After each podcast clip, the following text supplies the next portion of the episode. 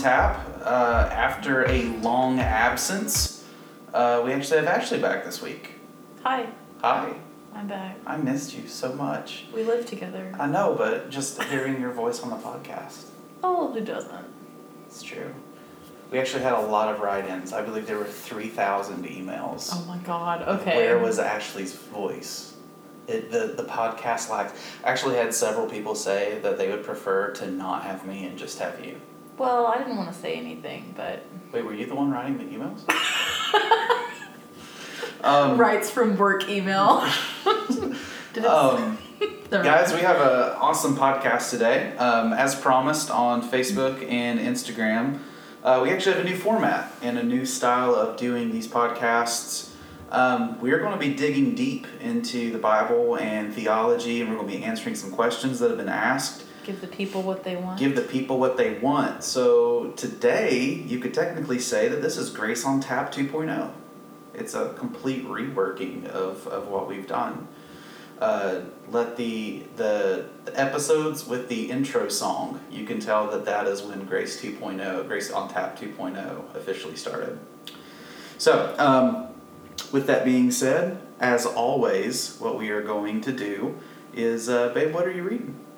Funny you should ask. I just submitted my last paper for the semester, so I've not read anything outside of textbooks. Aw. So check back in a week. So you were I'll reading your own work? Pretty much, I mean, it's great. It is. Um, It is. I read it. I read over it. I was your editor, editor in In chief, Grammarly. editor in chief of Ashley Evans Incorporated. Also Grammarly, which saved me this Yeah. semester. I'm a built-in Grammarly. Um, and uh, I'm actually reading a book called Learning Theology by Amos Young. Amos Young is one of the world's leading Pentecostal theologians. I think it's Amos. Amos, Oh, you know what? I thought that said Young. it's Young, because isn't isn't Amos Young? Is that the guy from ACDC? I think so. Or maybe it's Angus Young. It's Angus Young. That's right. oh, Angus. No, I don't even think it's Young. Angus. I w- at first I was thinking Angus Jones, but I think I was thinking of the kid from Two and a Half Men, who is Angus T. Jones. Hmm. Well, this is not him. He's actually a Seventh Day Adventist. A- Amos Young. Back to this guy. Amos Young is a uh, Pentecostal scholar. He's a Pentecostal theologian.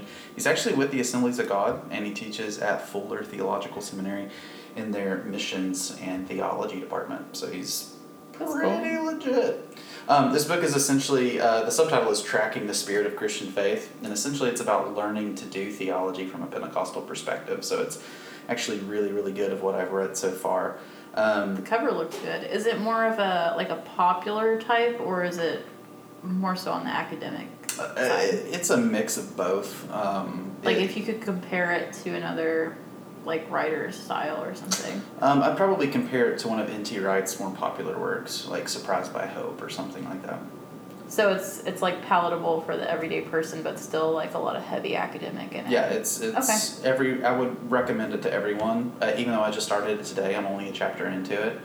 Um, I would recommend it for those who are wanting a more uh, Pentecostal understanding of theology. And not to take away from that, but um, I've listened to N.T. Wright a lot, but I've Mhm. actually never read any of his books, Mm. and I want to do like. I don't know, like a season where I just binge all of his books. Every N.T. Wright book I've ever read has given me a headache, but in a good way. just from it being so much. Is it like a Bill Johnson kind of thing? Uh, no, Okay. it's not a Bill Johnson. Because I take forever to read Bill Johnson books. No, N.T. Wright is. Um, I don't know if any of you listeners have ever read an N.T. Wright book, but N.T. Wright is one of the world's leading New Testament scholars and one of my favorite authors and speakers. Um, and I've literally tried to read everything the man has ever put out. Um, but he goes deep and he goes deep quick and he is very contextual. So he's going into like what first century Judaism looked like, what was Second Temple Judaism, and He's extremely fluent in it, and if your mind is not already there, at least Mhm. within his like discussions and stuff, Mhm. if your mind is not already in context, you're gonna be behind. yeah.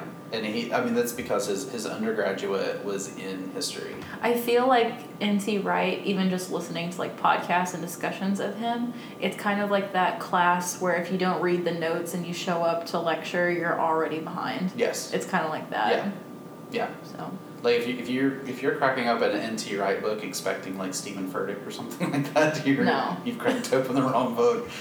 Yeah, it's not the an N.T. Wright book isn't something you can read over a latte. An N.T. Wright book is something that like it'll take you days to read a chapter and process everything. yeah.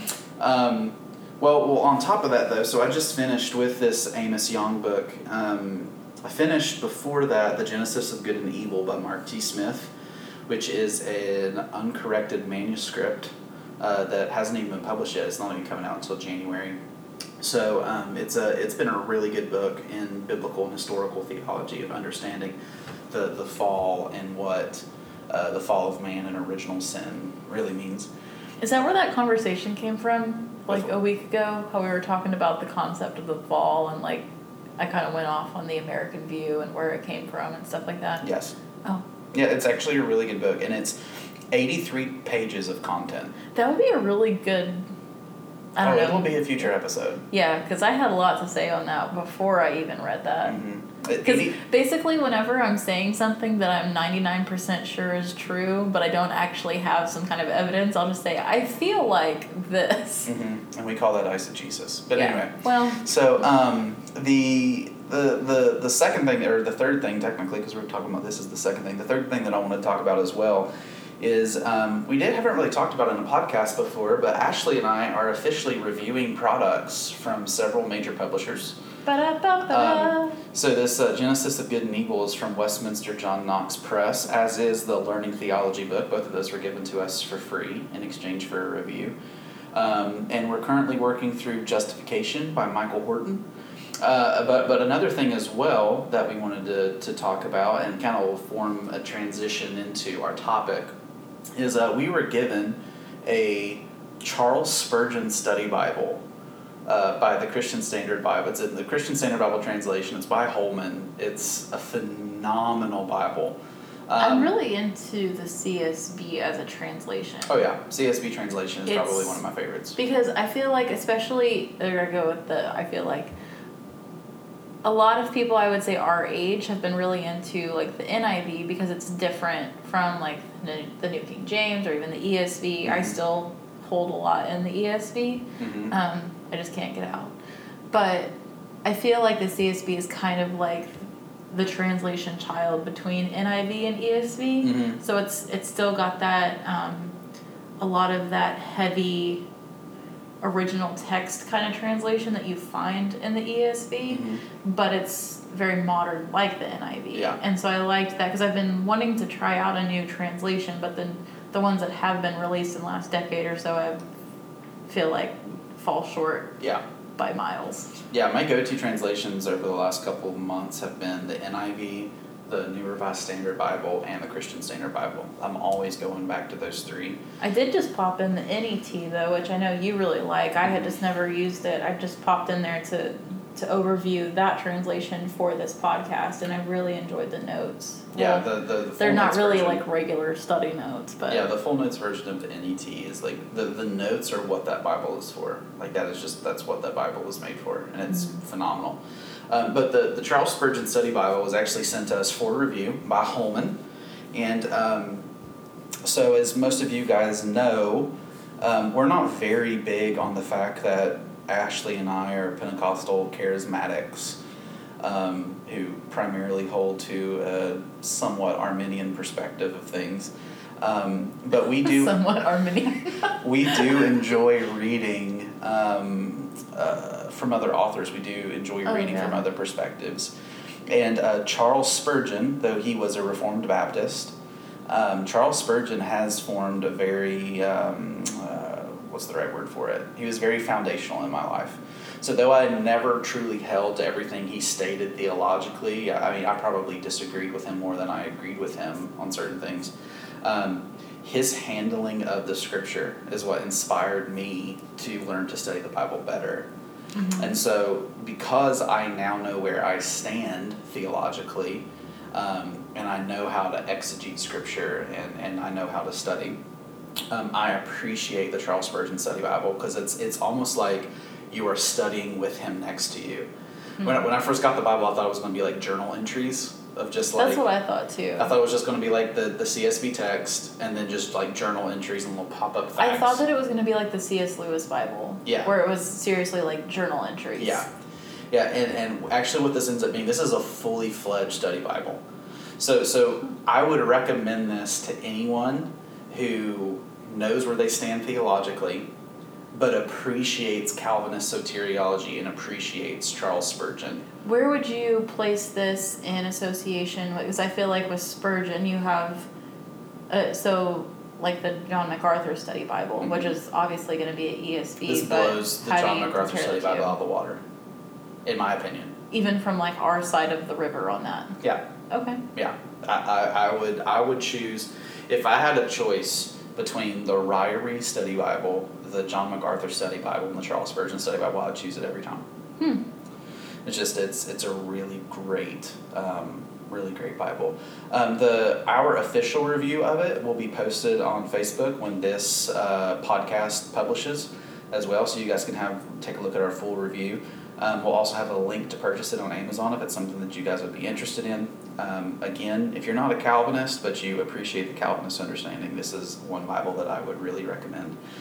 Um, so, yeah, um, and, and here's where the transition point comes. Um, the study notes on the Charles Spurgeon Study Bible are probably my favorite part, specifically in one chapter, and that is Matthew chapter 24. Which is a huge, like, foundational chapter for a lot of people's worldview. Mm-hmm. Not necessarily their faith, but worldview. Yeah. And it, it shows that Charles Spurgeon held to a more historic understanding of the end times and eschatology.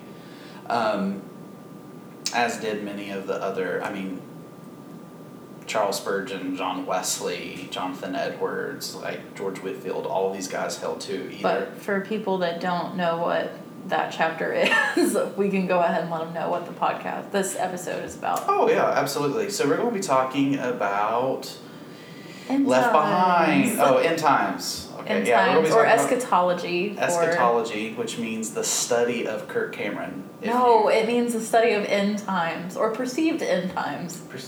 yeah, it means the study of the end, Yeah. which should technically be proctology. Okay. but joke. Anyway. I do I do like when people say like what are your views on end times. I always mention that I feel like end times is more of a perception because what you're referring to as end times is probably not what I perceive as end times Mm. as well Yeah. because there's so many different views on it. Yeah. Yeah, it, it, it, eschatology and the study of the end times has been something that the church has always disagreed on. There have always been multiple views in the church, primarily regarding um, the millennium. Mhm. So the millennium, if you read in Revelation, Not to be confused With with, Millennium. Falcon. That is true. Millennium Falcon, that's true. I didn't even think about referencing Star Wars If you hop point. in, it'll take you to the end. Carry on. 12 parsecs. Anyway, um, so the the um, the millennium is primarily where people disagree. So you have three primary schools of thought when it comes to the millennium. You have premillennialists, uh, amillennialists, and postmillennialists. Which again has nothing to do with the millennial generation. Yes. Um, doesn't matter like where you buy your coffee or if you prefer Starbucks or I more locally owned. Um, so postmillennialists and amillennialists have always had a tendency to be the well, at least prior to. I'm gonna be very careful with how I word this. yeah. Um, a majority of your reformed, um, let's say a majority of church leaders have either been amillennial or postmillennial. Mm-hmm. And at one time, they were both the same group. So essentially, amillennials are just pessimistic postmillennials, and that's you started seeing a clear break. Well, But that's what the church does when it doesn't agree on something. They Well- just break apart. amillennialism you can trace back all the way to at least Augustine. Yeah. So prior to that, though, there were some people who held to a premillennial view. Now, with that being said, though, if you read, I believe it's Origen, I I believe it's Origen. Uh, Origen makes a reference to a false teacher that was associated with the Apostle John. Mm-hmm. And the heresy that he taught, this is what Origen says. I believe it was Origen. It might be Tertullian, but I believe it was Origen. And said that he taught a heresy of premillennialism. So premillennialism hasn't always necessarily been the orthodox view, but it has always been there. Um, it's been an option for yeah. views. So we technically don't really know what the original view was. We just know it was highly frowned upon. Yes. Um, so with that being said, so with those primary three views, even within those three views, what most Christians are familiar with is what is known as futurism. So futurism is a subset of premillennialism. So f- futurism, uh, probably the most common form of futurism is what's known as dispensationalism. Yeah. And so dispensationalism, if you don't know what dispensationalism is, um, you've been living under a rock, probably because you believe the Antichrist is getting ready to come. I don't. I wouldn't say they're living under a rock. They just don't know that terminology. So if you break it down into something that they know, Okay. because that's a term that a lot of people Hagee. will fall through and don't understand what the term is. John Hagee, David Jeremiah, Finis Dake, um, trying to think of Late Great Planet Earth, uh, Left Behind series, all of these form what's known as dispensationalism, premillennial dispensationalism, or also known as, uh, I believe most of those guys are pre trib. So even within dispensationalism, you have three views as well. So uh, premillennialism has just like this umbrella effect. So you have premillennialism, and then under premillennialism, you have, you can be a, a partial preterist premillennialist, which is what Harold Eberle is. You can be a um, a partial, or you could be a um, what's the word for it? Dispensational futurist premillennialist. You can be a historicist and also be a premillennialist. So there's like all these different views are all kind of Like and if we had if this was a three hour podcast i would try to go into every one of them and explain them so i'm just trying to breeze through it so we can actually get into the We can text probably just throw out a resource on the show notes or something where people Yeah. can go further into Yeah, that. check the show notes. We'll have something in there for you guys to, if you guys want to maybe have like an info chart so you guys can look at this a little bit um, better. Um, but dispensationalism, primarily pre trib, post trib, and mid trib premillennialism, has Did been. you the- say meat trib? I meant to say mid trib. so pre trib, mid trib, and post trib premillennialism. Premill. Let me say it this way: pre, mid, and post tribulationalism, premillennial dispensationalism. That's a mouthful, but that Mhm. essentially. So those three primary views. The the trib is about the tribulation. So um, different Christians throughout the last 150 years have not really known where to put where the tribulation happened and what it all meant and type thing. Uh, so there have been disagreements on that forever. But here's here's the main transition point uh, before we start digging into what we believe, start digging into the text a little bit more so you guys can see some things and Well, hopefully we mentioned how one chapter is the overall, but we didn't mention what that is. So when people ask about end times, eschatology, whatever they want to talk about, second coming, all these things, or the end of the world is used also. Mhm, Um, that's more like popular, not so much in the academic, but mhm. a lot of people, I feel like, tend to go straight to Revelation. Mhm. They go to the end for the end time, which theoretically makes sense, Mhm. and it's tied in there. But where we find the true basis of what people are looking for is Matthew 20, 24. Yeah. Most people, whenever something's happening in the world, they reference the Olivet Discourse and, Mhm. and as the sign of like things are getting worse and worse type thing. Um, but the thing is, In Bible school, though, when I had to learn the Olivet Discourse, my way of, of remembering was when people would talk about things that are getting bad, and you would say, Well, what's bad? They'd say, All of it. And yeah, that's so sad. all of it. all of it is bad. Um, oh my gosh. so yeah, the Olivet Discourse is found in Matthew 24, Mark 13, Luke 21. So we're actually going to be looking at all three of these chapters um, a little bit. We're not going to be like reading all three, but I'm going to kind of show where they they're they're very familiar and maybe show you guys some things that you guys might uh, skip over uh, when reading this, and you might not know. So um, yeah, uh, here's a fun fact for you guys. Just diving into this. So the understanding of dispensationalism, the understanding that there's going to be a future antichrist who's going to put a microchip underneath your forehead or in your hand Which is every president, unless you voted been- for the other candidate. which yeah, which has been every president yeah every president every pope every secretary of state every general every world leader has been the antichrist at some point or another or anyone making money in ministry on TV. There's a lot of options. yeah creflo dollar kenneth copeland all these guys are are the antichrist um, but anyway so yeah everyone has always been trying to say who trying to figure out who the antichrist is and there's always been this fear mongering of this person's the antichrist this thing's the the the mark of the beast this is the whatever and that view is only 150 years old so it originated with john nelson darby and was popularized by ci scofield Oh, Darby. Old Darby, Darby and Scofield. So pri- before, um, before Darby and Scofield, this view of a future Antichrist, a future Mark of the Beast, a future all this stuff was virtually unheard of You mean church. people in 800 AD didn't think that 666 was going to be tattooed on people's foreheads? No, people, believe it or not, people before the 1990s did not believe that the Hornets and Wasps and Locusts were going to be Apache attack helicopters. Hmm. Yeah. So anyway, It's um, almost as if they had no uh, like point of reference for that. Yeah, it's true. They had no point of reference for that at all. Um, but that would be that's going to be a completely different episode for Revelation. this is solely about the Olivet discourse. Um, of it. Guys, there's actually a lot of fear surrounding these texts. I mean, whenever something bad happens, I mean, you were telling a story earlier today of uh, someone you knew whenever there was that fake missile alert for Hawaii Yeah. that somebody texted like there will be wars and rumors of wars.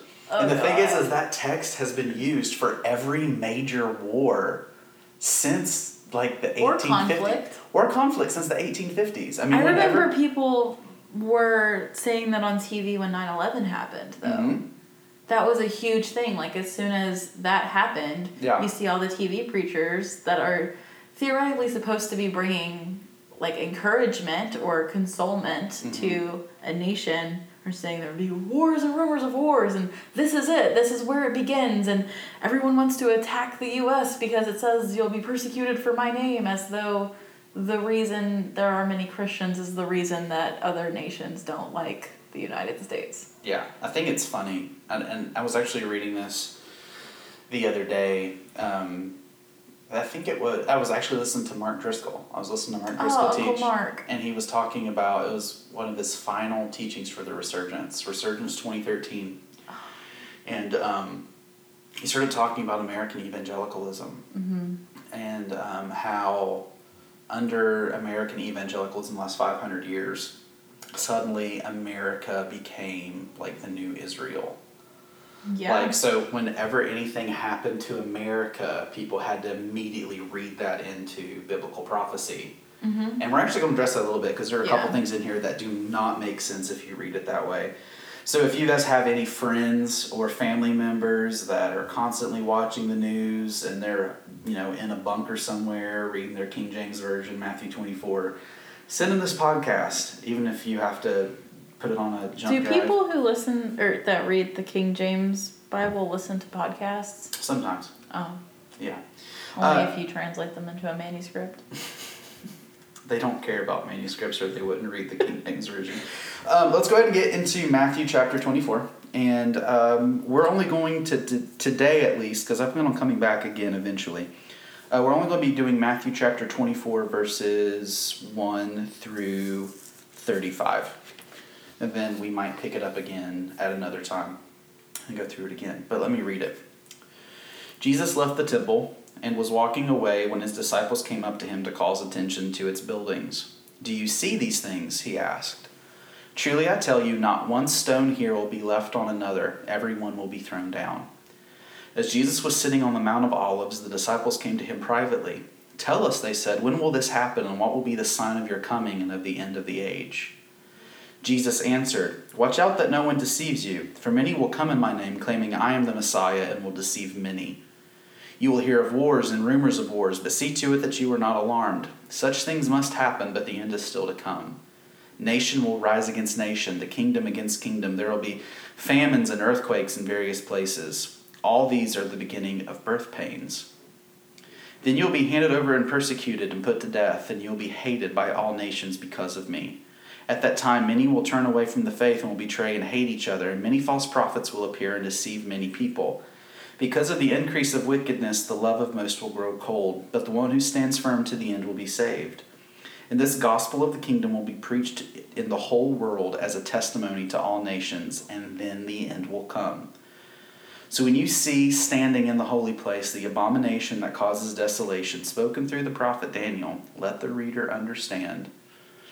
Then let those who are in Judea flee to the mountains. Let one on the housetop go down and take anything out of let let no one on the housetop go down and take anything out of the house. Let no one in the field go back to get their cloak. How dreadful it will be in those days for pregnant women and nursing mothers. Pray that your flight will not take place in winter on the Sabbath. And they're not talking about American Airlines. For then there will be great distress, unequaled from the beginning of the world until now, and never to be equaled again. If those days had not been cut short, no one, no one would survive. But for the sect, but for the sake of the elect, those days will be shortened. In that time, if anyone says to you, Look, here's the Messiah, or there he is, do not believe it. For false messiahs and false prophets will appear and perform great signs and wonders to deceive, if possible, even the elect. See, I have told you ahead of time.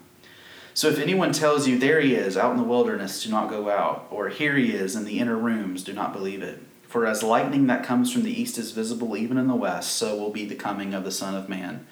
Wherever there is a carcass, there the vultures will gather. Immediately after the distress of those days, the sun will be darkened and the moon will not give its light. The stars will fall from the sky, and the heavenly bodies will be shaken. Then will appear the Son of Man in heaven, and then all the peoples of the earth will mourn when they see the Son of Man coming on the clouds of heaven with power and great glory.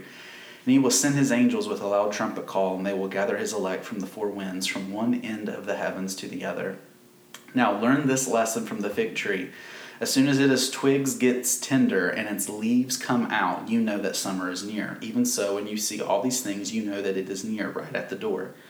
Truly I tell you, this generation will certainly not pass away until all these things have happened. Heaven and earth will not pass away, but my words will never pass away. So, it's a pretty hefty chunk of text, um, and there's a lot there. And I've probably heard this passage of scripture taught at every youth camp I have ever been to in my life, usually taught in a fearful way to get students to believe that Jesus is about ready to come. So, well, why else would you say it? That's true. To the modern audience.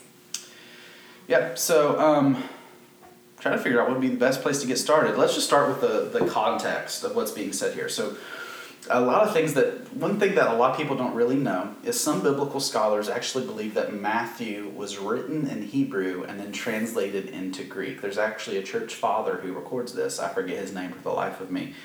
Um, but Matthew is primarily written to a Jewish audience. That's why he continually says kingdom of heaven and not kingdom of God, because Jews would not say the name of God. They would only yeah. say heaven as a placeholder for the, the, the kingdom of God. Mm-hmm. So contrary to dispensational teachings, there's not a difference between the kingdom of heaven and the kingdom of God. They're the exact same thing.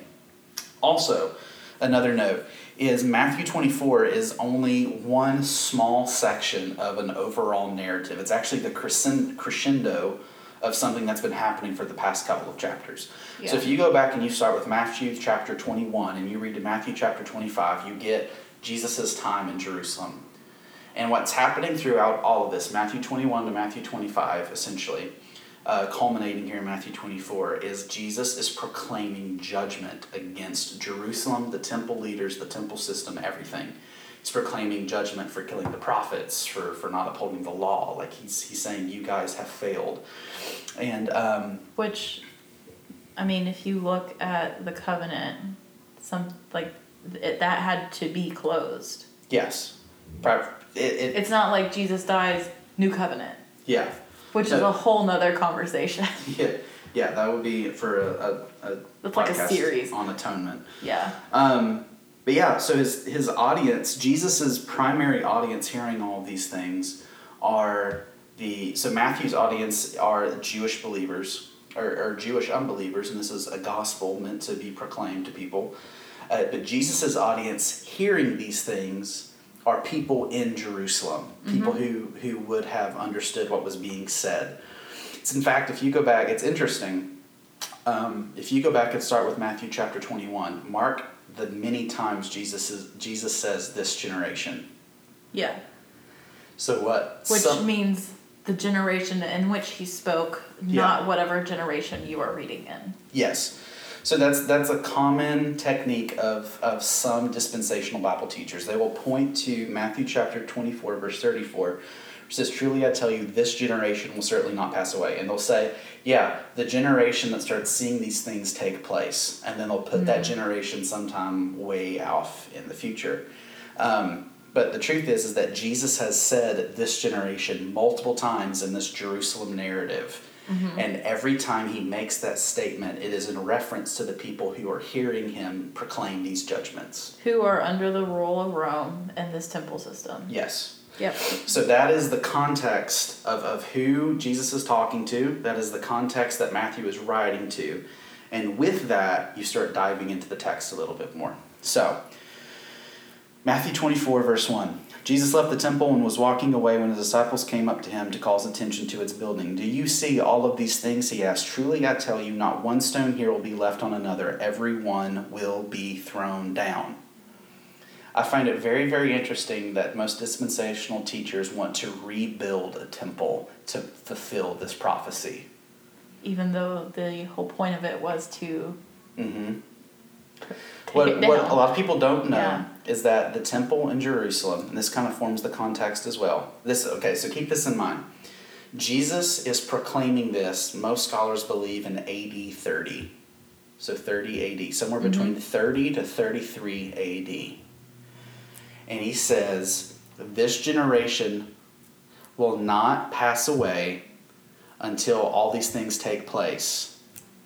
And in 70 AD, 40 years later, Which which, is is, a biblical, a biblical generation, 40 years later, within those 40 years, the entire city of Jerusalem and the temple complex is leveled.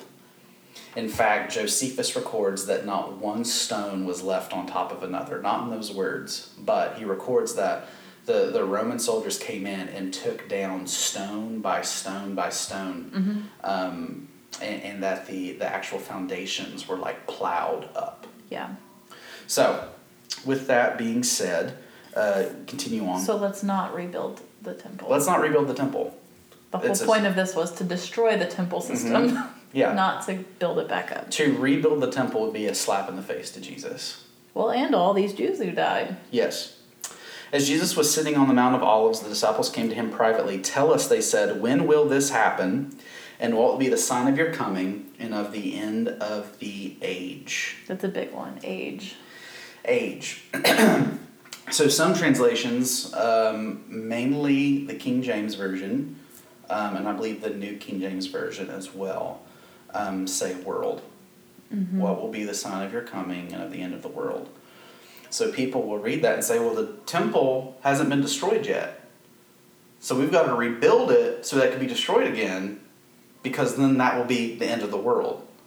But the thing that's being said here is what will be the sign of your coming and of the end of the age. Yep. Now, first century Jews, and I try to steer still steer clear of making blanket statements like this, but early Jews held to a dual age view. They believe that mm-hmm. they're in two primary ages: the Mosaic Age, age, as in like an era. yes, so the Mosaic Mosaic age, and then the age of the Messiah.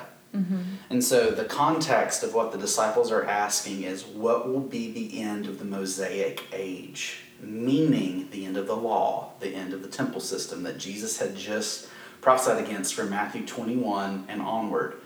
He's not only prophesied against the temple, he's prophesied against the religious rulers, he's prophesied against the temple, uh, against the city of Jerusalem itself. What will be the sign of her coming and of the end of this age? Mm-hmm. All of this magnificence of Moses. Mm-hmm. So, with that being said, though, something that's often missed, if you look at Matthew, or if you look at Luke 21, 5 through 7, you kind of get a little parallel view of this.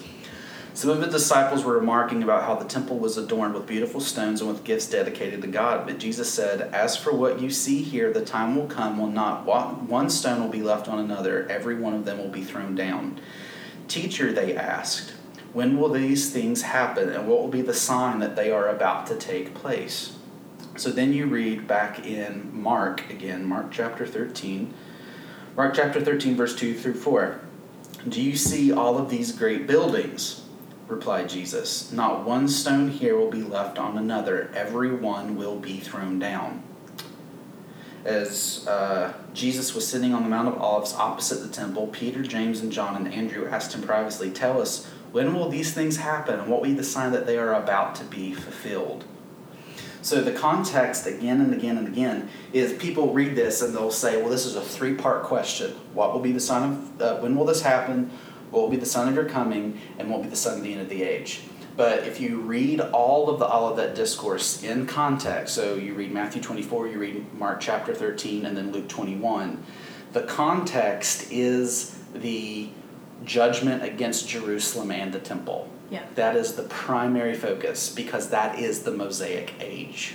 Which is, I feel like, from an American standpoint, not understanding 70 AD, understanding history behind this, it's very easy to look at things like the temple and think that it's just a church that's being destroyed. Mm-hmm. Not understanding this is an entire system yeah. of government, of culture, like everything, life as they know it. Mm-hmm it's not just a, a big church is being destroyed. It's life as you know it is about to end. Yeah which is what jesus means in matthew 24 verse 21 where he says for then there will be a great distress unequaled from the beginning of the world until now and never to be equaled again.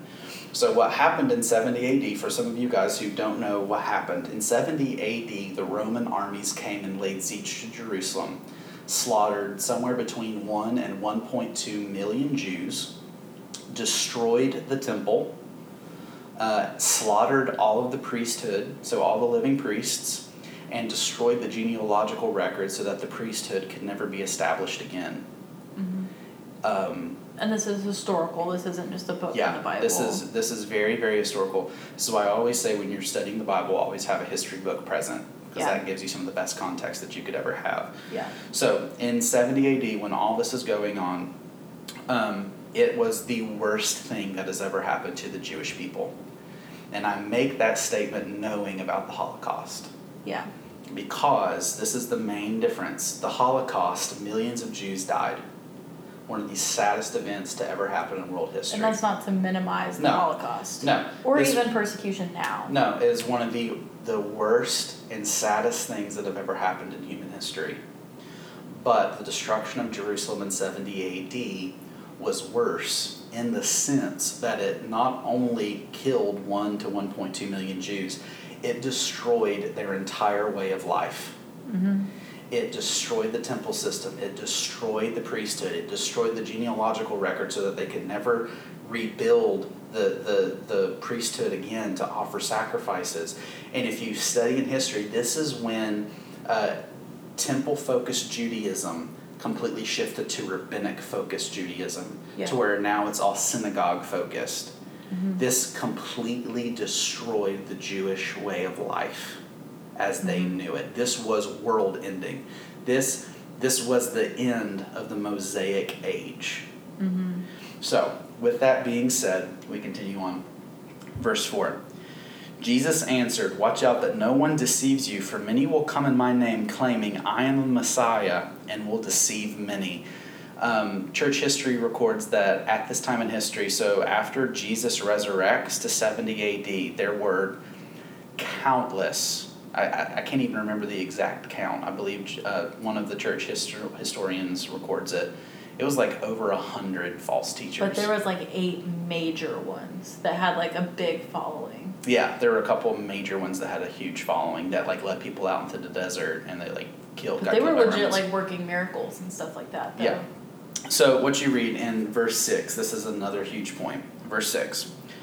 You will hear of wars and rumors of wars, but see to it that you are not alarmed. And so this is the point that everyone goes to, and they're like, no, see, because wars are happening, that's a sign of the end. Wars have been happening throughout wars the have been beginning of happening time. since the yeah wars have been happening since the beginning of time um, here's why this statement was made jesus made this statement during the pax romana yeah. and if you don't understand history world history the pax romana was known as the roman peace Mhm. it is a time in roman history where rome never had a major war they may have had little skirmishes in like the outskirts of their territories and stuff like that, but they never had a nation fight against another nation. They never had their kingdom fighting against another kingdom. They had little insurrections that they would go in and put out, and then they retreat. It was like nothing to them. So you will hear wars and rumors of wars. Kingdom will rise against kingdom. And guys, right around 70 AD, all hell started breaking loose Yeah. in the Mediterranean world. That's why Jesus well, you is got a crazy man as a ruler at that Yeah. time. guys nero like was Legitimately, like completely out of his demon mind. possessed like this Yeah. dude was ridiculous and so around the time of 70 ad is when you literally start seeing wars rumors of wars you start seeing kingdom rising against na- uh, kingdom nation rising against nation guys let me say this as well when you see kingdom against kingdom and nation versus nation contrary to what every major prophecy bible teacher has said that does not mean race versus race Yeah. Jesus is not prophesying race wars. That is a complete misinterpretation of what this word means. Yeah.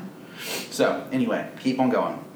Uh, which is verse 7 Nation will rise against nation, and kingdom against kingdom. There will be famines and earthquakes in various places. So, famines and earthquakes. What happens in the early chapters of Acts? There's already proclaimed famines Yeah. there's at the time of Jesus' resurrection there's an earthquake you read about a couple other earthquakes as you get into acts Historically, there were a lot of earthquakes Yes. happening around some of the time. biggest earthquakes ever recorded in human history happened between 33 AD and 70 AD Yeah. so you continue on all of these are the beginning of the birth pains and then this is another one of the big ones another one of the big ones Matthew chapter 24 verse 9 then you will be handed over and will be persecuted and put to death, and you will be ha- hated by all nations because of me. Now, in order to actually understand this verse in better context, let's go to actually Luke chapter 21, verse 12. Luke chapter 21, verse 12 says this But before all this, they will seize you and persecute you, they will hand you over to synagogues and put you in prison, and you will be brought before kings and governors all on the account of my name. I doubt that during a futurist interpretation of the end times that there are going to be synagogues so powerful that they are able to take on the church. Because that, that's what you literally have to read into this that there are going to be synagogues. Synagogues are going to be in power. Guys the only time in world history only time in world history that jews and, and the jewish system and synagogues have ever had that kind of power is before the destruction of jerusalem in 70 ad think about paul with the, the signed letter from the synagogues and the temple going out and persecuting Christians. This is what this is pointing to. This is what Jesus' prophecy is pointing to. This is not a future thing that is happening. And So- again, contextually, you look at even there, you don't have the government in the same pockets as the synagogue. Yeah. So it's like their Christians rising up was not the end of their government, was not Mhm. the end of like overthrowing, because that even goes in when, when you talk about zealots and stuff like that. Is they're they're trying to overthrow the reign Yeah. of their government, which Yeah. is keeping them slaves essentially. Yeah. Um, but that's a different talk. So different then you get into verse 10. At that time, many will turn away from the faith and will betray and hate each other, and many false prophets will appear and deceive many people. Because of the increase of wickedness, the love of most will grow cold, but the one who stands firm to the end will be saved. That's this is what the this is what the book of Hebrews is written about. Yeah. If you read the book of Hebrews in context, it is I believe Paul personally. Paul is telling a predominantly uh, Jewish believers to not go back to the temple. Yeah. Don't go back to the old way of life. That's why the if you could if you could uh, summarize the book of Hebrews, it is Jesus is better.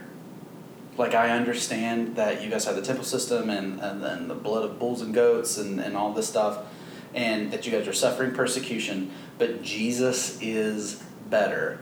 And I would even argue that this is for a future podcast as well, that a lot of the statements regarding someone losing their faith is actually regarding this and Going not back to the temple system. Yeah. so, this is chapter verse 14 is a big one. I want to do another podcast about that. That would be really fun. Verse 14, and this gospel of the kingdom will be preached in the whole world as a testimony to all nations. Now, does that mean every every standing country that is currently established? No, That whole world? no. I meant that sarcastically. I but I know. don't know if that was conveyed via podcast. And this gospel of the kingdom will be preached in the whole world as a testimony to all nations, and then the end will come. Um, guys, what if I told you that the gospel of the kingdom had been preached to the whole world prior to 70 AD? That would blow some of your minds, and you guys would probably look at me like I'm a false teacher or a heretic. Um, but the word that's actually being used here for whole world is the Greek word oikoumene. And the Greek word oikoumene means known inhabited world and usually referred to the Roman Empire, the, the Yeah. spread of the Roman Empire. It's actually the same word that's used later on in Luke when it talks about the census that was taken by the Roman government. And it says that um, the Caesar took a census of the whole world. Obviously, he did not take a census of China and Japan and South America. He took a census of the known world or the world that was under Roman influence. Which is a big portion of the world at that time. hmm Well, of the known world at Yeah. that time. And guys, if you do a study on this, I would encourage you guys to do a study on this. Paul references several times. I don't have the scriptures in front of me right now. Paul references several times how the scriptures, how the gospel has been preached to all creatures under heaven. That has Yeah. reached the whole world. It happened then. So when you see standing in the holy place the abomination that causes desolation, That's a big one, too. spoken of through the prophet Daniel, let the reader understand. So, first, right off the bat, let the reader understand. Uh, Matthew obviously is saying, hey guys, wink, wink, nod, nod, you know what this is. Mhm. So, we obviously have a time discussing and trying to figure out what it is, but the original readers knew what was being talked about. I think it's funny in Luke chapter 21, uh, verse 20, is a reflection of this exact same scripture, but it's worded a little differently. Here, Jesus says, When you see Jerusalem being surrounded by armies, you will know that its desolation is near. It's the exact same thing. Exact same thing. The abomination that causes desolation is the Gentile armies on the temple grounds. It is the Gentile armies invading the temple. It is the Gentile armies destroying the temple. That is the abomination that causes desolation. So, here's where we get into a big cultural point that I think we often skip over after this part as well. Then let those who are in Judea flee to the mountains. Let no one on the housetop go down to take anything out of the house. So, a literal interpretation of this this is the thing that dispensationalists will say well, I'm a literalist. I read the scripture as it says. I only believe what scripture says. I take it literally. Oh, you're going to have a fun time with all those poetry books. Then. Yeah. So let those. So if you're going to read this text literally, Joe Blow in Atlanta, Georgia, when the end times are kicking up, needs to buy a plane ticket and fly to Judea to run to the mountains to hide from the Antichrist and destruction of the world. That is- complicated. That is a literal interpretation. Yeah, that Yeah. seems very complicated. Uh, and then the second part of that, let no one on the housetop go down to take anything out of the house. Who in the world in modern times has a housetop? Who, who stays on housetops? This is obviously a reference to the first century. Yeah. This the, the hills of Judea, the mountains of Judea, and people living on their housetops. At that time in Israel, you spent a majority of your time on your housetop. Mm-hmm. It was like your living room, Yeah. essentially. So you slept and you ate and stuff below, but on top is where you rested, and it was just kind of like your leisure time. Oh, okay. Um, let's see. Let's um, that's kind of the the main parts. Um, do you have any questions? Me? Yeah. No. Oh, No, guys, we already discussed all this beforehand. Um, I think a, a a fun point to point to is verse twenty four though. Um, for false messiahs and false prophets will appear and perform great signs and wonders to deceive, if possible, even the elect. yeah. Um, one of the things I used to run with a crowd that was very heavy and like they, there was a stationist heavily um, I say Calvinist with that within Yeah. that um, and this was a scripture that they would use to convince people to not follow anyone that performs signs, wonders, and miracles. It was Mhm. always a big thing against Bethel, which is like the target practice for most. Yeah. Um, even charismatics, a lot like point towards Bethel uh, with an Mhm. issue. Um, so yeah, the people that are performing signs, wonders, and miracles. They make it as though they are the false Messiah. yeah. But it, it just goes back to the one how we talked earlier, how there were those false messiahs, and Yeah. they were even performing signs, wonders, and miracles.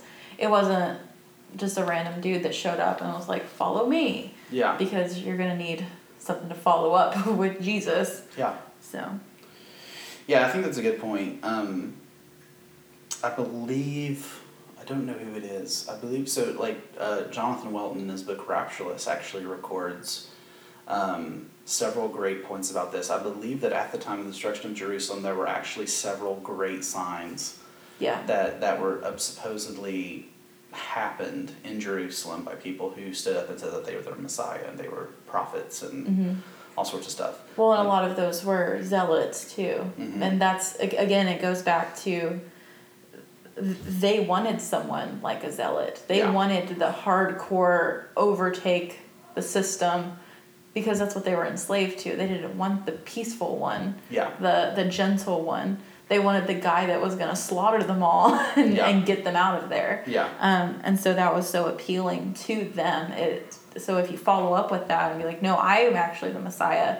Let's go overthrow this government, Yeah. and that that's appealing. Yeah, yeah. I think um, that that was one of the primary um, when when they saw the army surrounding Jerusalem. So when you read back into um, let no one in the housetop go down or take anything out of the house. Um, let those who are in Judea flee to the mountains. Josephus records actually that not a single Christian was killed in the siege of Jerusalem because the Christians, when the destruction of Jerusalem was happening, remembered this prophecy from Jesus and they Mhm. ran across their rooftops and got out of the city of Jerusalem and actually went to the mountains of Judea to get away from it. Now, what would you say to because a lot of people will hear that and say, well, if you hold to that, then you're saying that God is anti-Semitic. No, So what would you say to that? I would say no. I'd say that the the the destruction that's being talked about is not against Jews Mm-hmm. because many of the early Christians, the Christians that were in the city of Jerusalem were Jews as well. Yeah. The destruction of Jerusalem, the the this could I mean this could be a whole podcast on wrath, on what wrath is. Wrath is covenantal punishment. Mm-hmm. So you think all the way back to when the law was given, and you read all the way back in Deuteronomy, there was a change between covenants. You read back in Deuteronomy, and the people um, in, in Deuteronomy, when the, the covenant leader is being transitioned from Moses to Joshua, there's a, a transition statement that's that's made where uh, Moses and Moses essentially goes, "All right, here's the new terms and conditions of the covenant. Can you guys do it?" And they start listing off the new requirements of the covenant and they're saying amen we will do it amen we will So it's it." not like how we just scroll and click I accept. No, they're no, going through each no. one. They're they're aware. well what happens is, is at the very end of it moses just goes you guys are going to fail and it's going to be brutal You done and messed up, Aaron. you guys you guys are going to fail and it's going to suck and it's going to be bloody and it's going to be awful this this destruction of the jewish way of life of the mosaic temple of, of not just the temple but of the mosaic understanding of the law had the destruction of it was prophesied all the way at the back at the time it was actually given. So this wasn't something new. Wrath was promised.